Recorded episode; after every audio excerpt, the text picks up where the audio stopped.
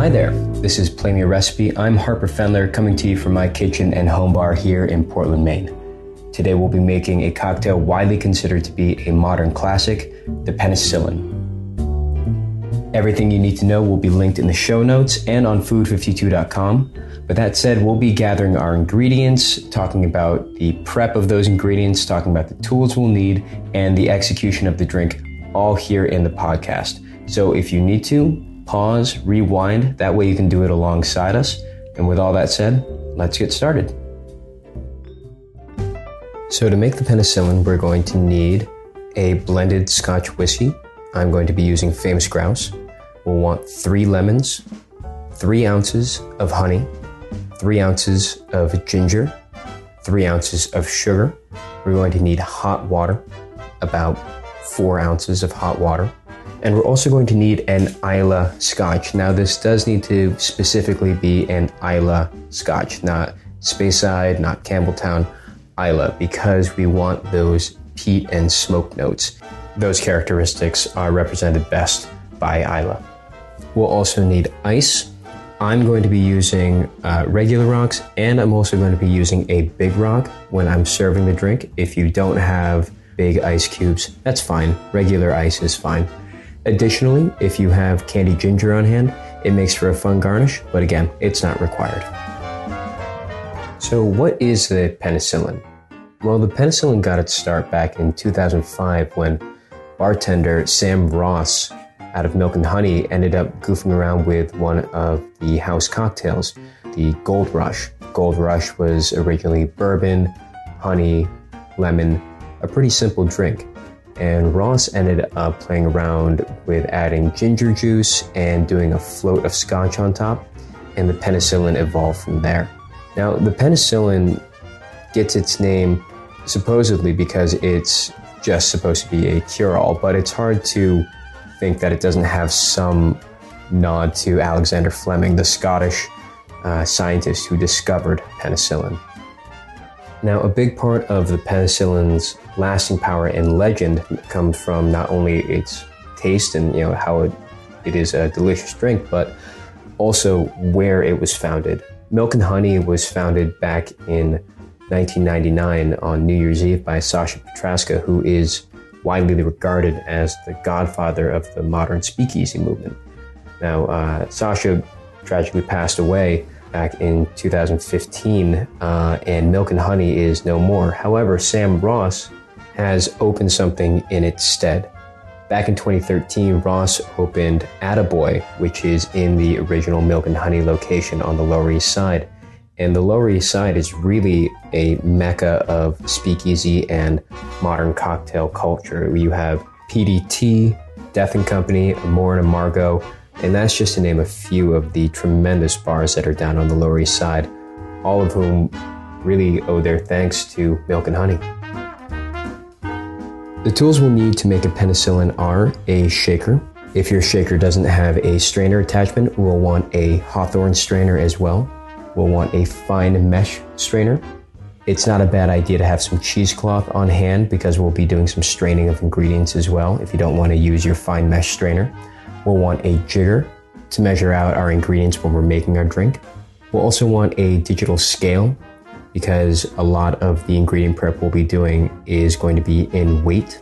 You'll want a way to boil water, whether that's an electric kettle or a saucepan over the stove.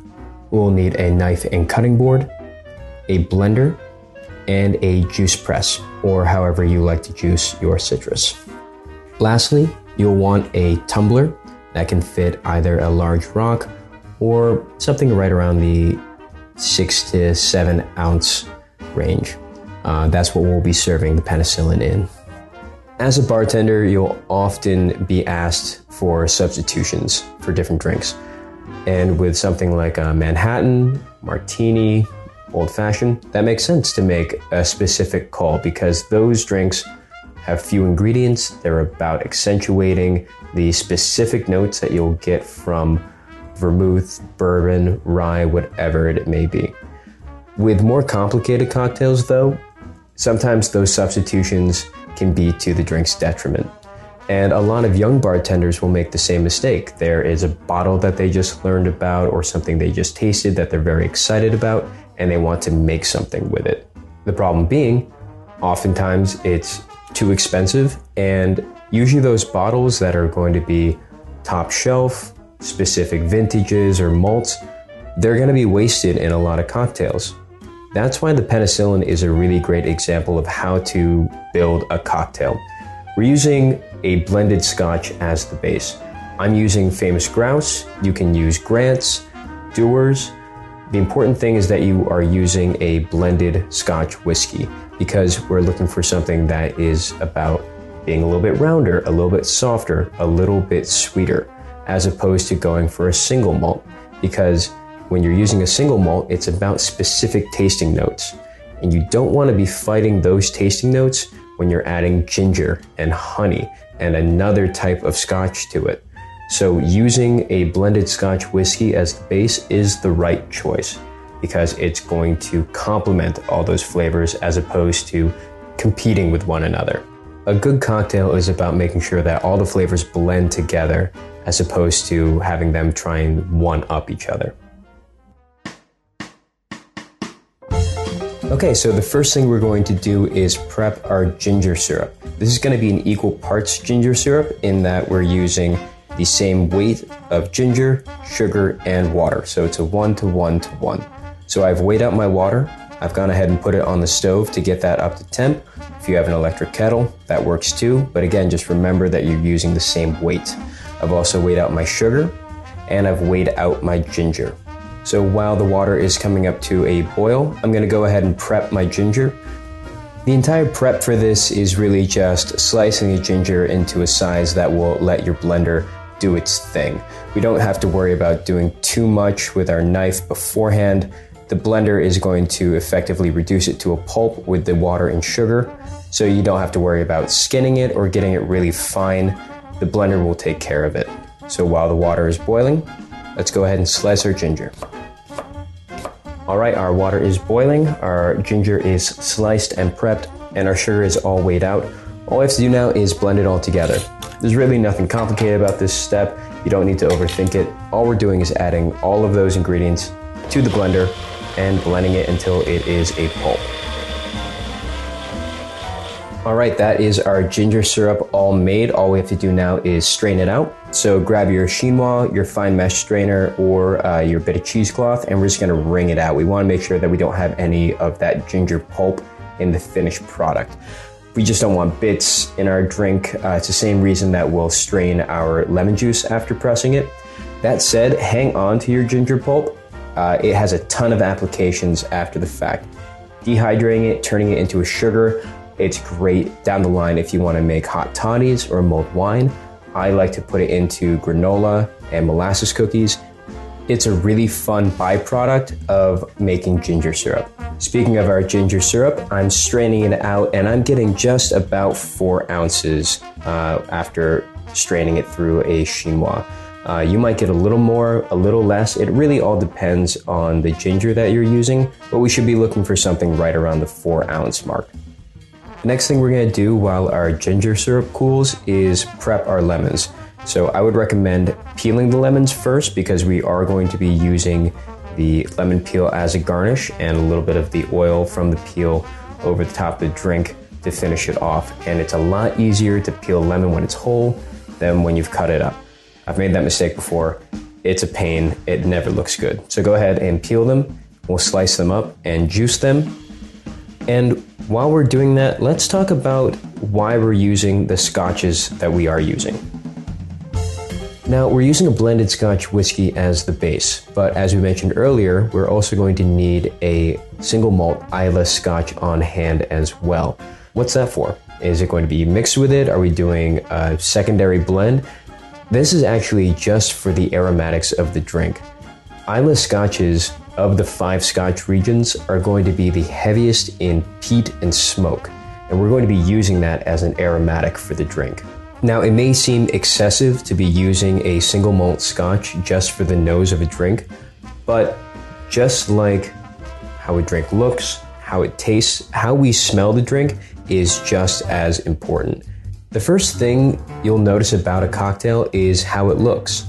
What color is it? How is it served? Is it on the rocks? Is it up? After the visual, we might notice its temperature. But even before you notice the feel of a drink, you're going to smell it.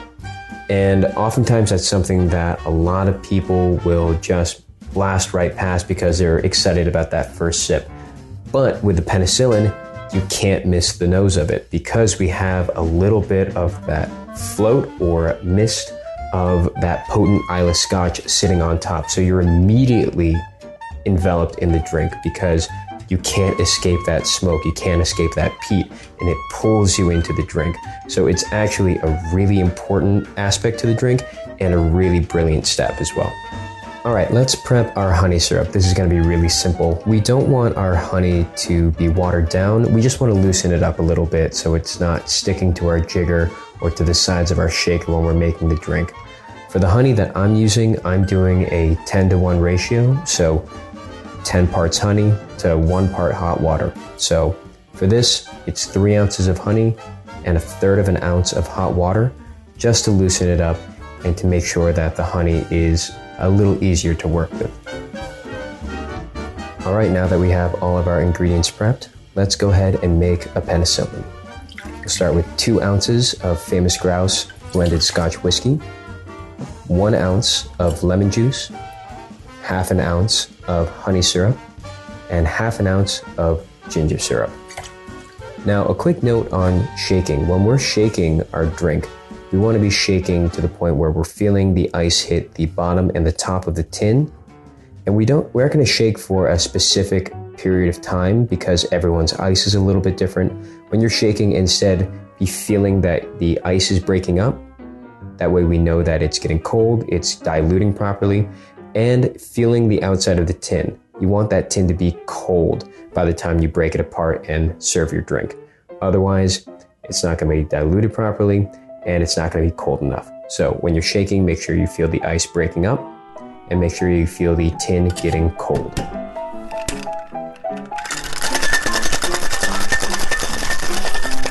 Now let's finish the drink. We're going to fine strain over a large cube into our tumbler and we're going to grab our atomizer or if we don't have an atomizer, we're going to get a bar spoon and a quarter ounce of our Islay scotch. And if you're using the atomizer, give it two to three pumps right over the top of the drink. If you're using the bar spoon, we're going to pour that quarter ounce over the back of the bar spoon to float that scotch over top of the drink. Then grab your lemon peel, express the lemon peel, set it on the edge of the glass, and you are all set. That's the penicillin. Give it a taste. Let me know what you think. Remember, everyone's ginger is going to be a little bit different. The honey that you're using can affect it, the type of scotch you're using. So feel free to play around with the ratios a little bit. I want to thank everyone for listening in and following along. My name's Harper Fendler. You can find me on Instagram at Harper Fendler and at Food52, just Harper Fendler. And I will see y'all in the next one. Cheers.